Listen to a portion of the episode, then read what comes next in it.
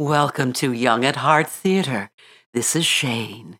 Today's story is a Cherokee legend about how the Smoky Mountains came into being.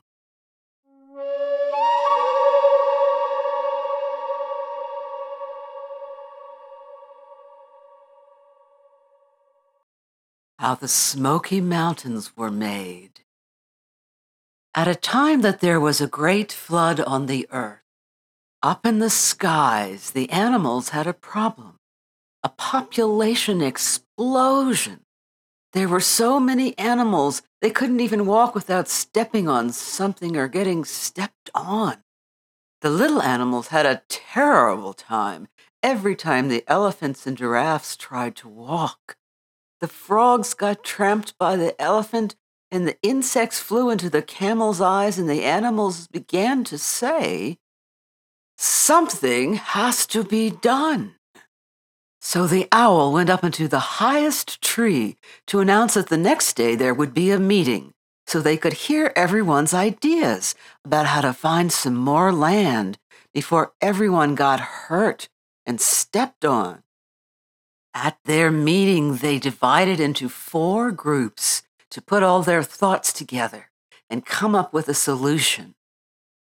After a time, Owl asked for reports from the groups, and the first group had an idea to present. They said, It's simple. There are too many of us. We must eliminate every tenth creature. Then there'll be plenty of room. At first, that seemed an interesting, even funny idea. So the animals got loud and began to count off one, two, three, four, five, six, seven, eight, nine. And then it was the turn of the creature who would have to go. But wait, that animal's family said, no, we don't want to lose a relative. Count again. It became clear that the idea was just not as good as it seemed at first.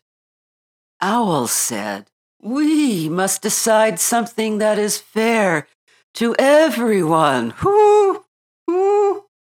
The second group suggested that some animals just took up too much room. Since most animals ate two meals a day, they could just cut out the big meal and everyone would lose weight, and that way everyone would have more space. Some heads nodded, yes. They were the thin animals who didn't really like to eat much anyway. But more heads shook and said, no. They were the large animals who really, really liked to eat. There were more big animals than little ones, and the big animals won. Forget it! Forget it, said Owl, and they went back to planning. Some of the animals remembered an old story about a flood that came in order to make space for new life on a place called Earth. We could try and find this Earth and see if the old stories are true. The animals knew that they learned much from remembering the old stories. Several of the animals did seem to remember an old story about a flood on the earth, and they thought that perhaps this could be the solution to their overcrowding. Some of the old animals felt sad and said, Maybe we don't want to go. That's okay, said one of the young bears. We young ones can go and make new homes. You won't be forced to go.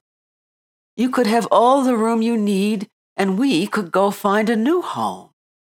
A dozen or more of the very young animals said they would be ready to go, and they rushed outside all excited, talking and talking at once. Does anyone know where Earth is? No, no one did. The sheep said, What shall we do? How shall we go? There was nothing to do but to go back and ask for directions. But no one knew for sure where this place they called Earth was. Owl said, Who is willing to fly out far toward where the earth may be.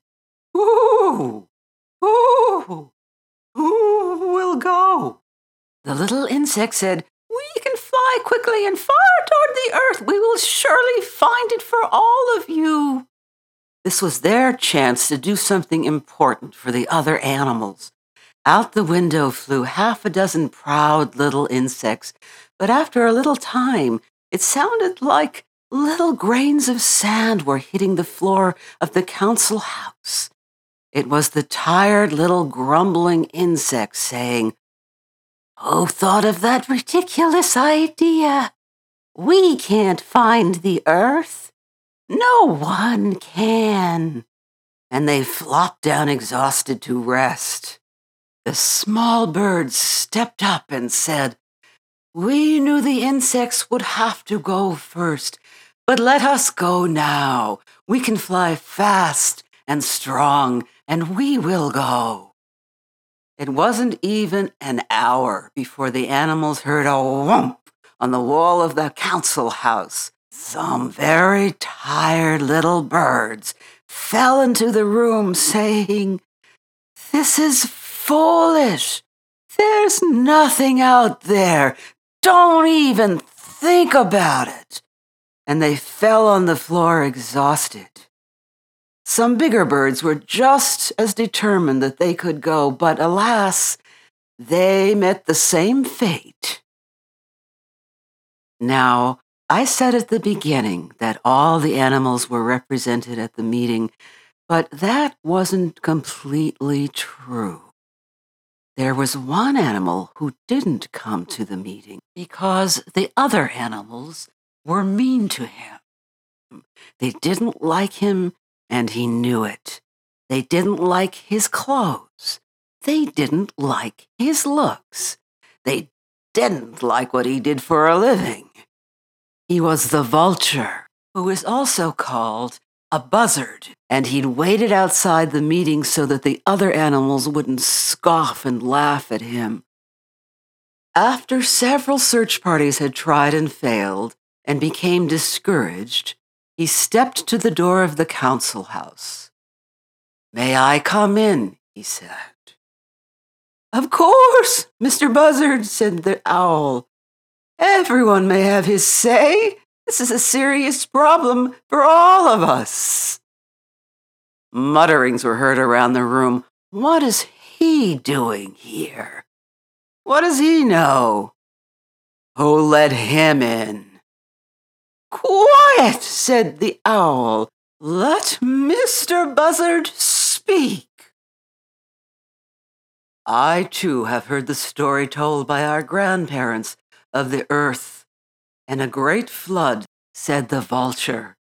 I too understand that we must find new land.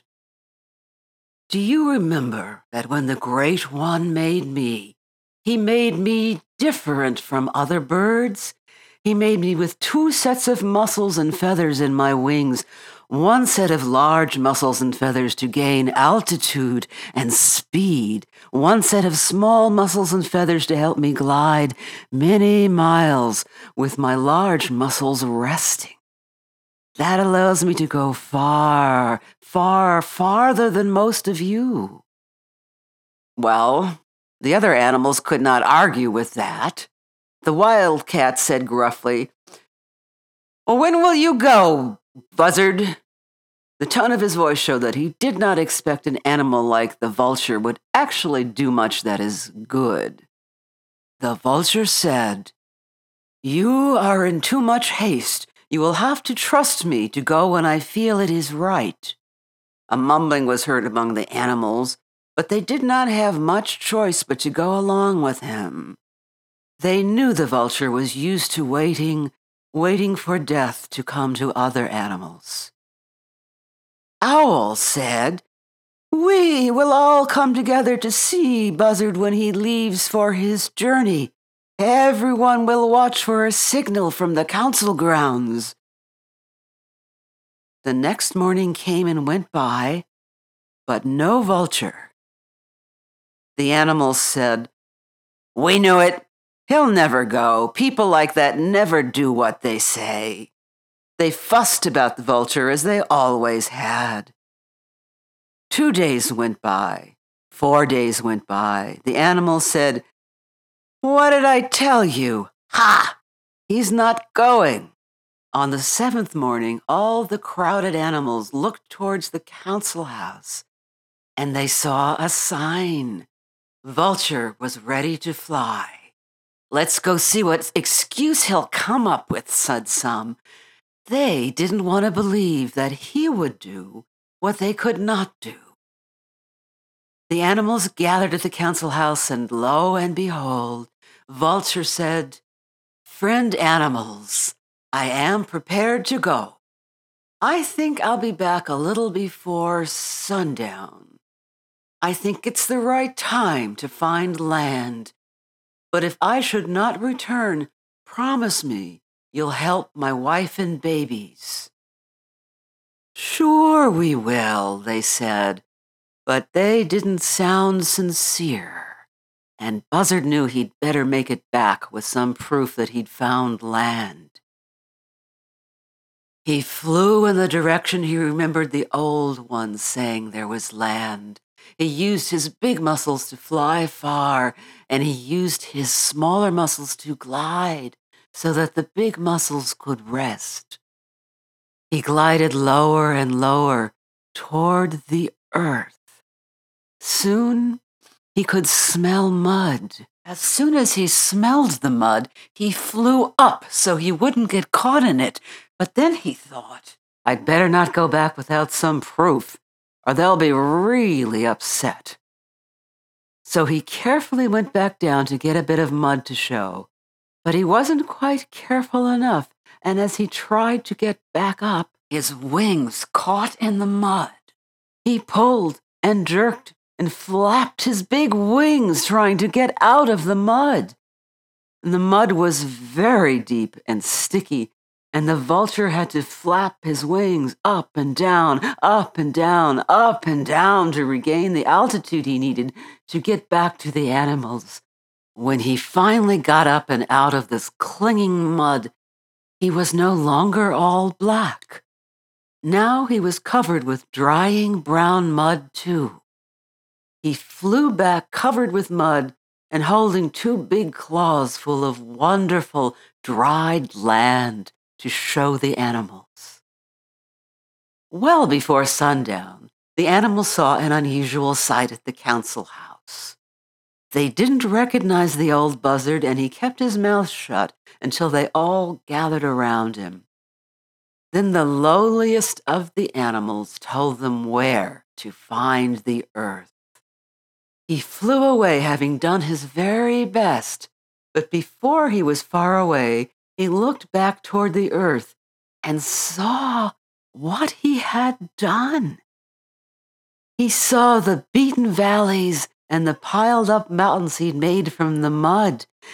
He had made the great Smoky Mountains, which were later peopled by the Cherokee, who learned to respect all the animals especially the vulture.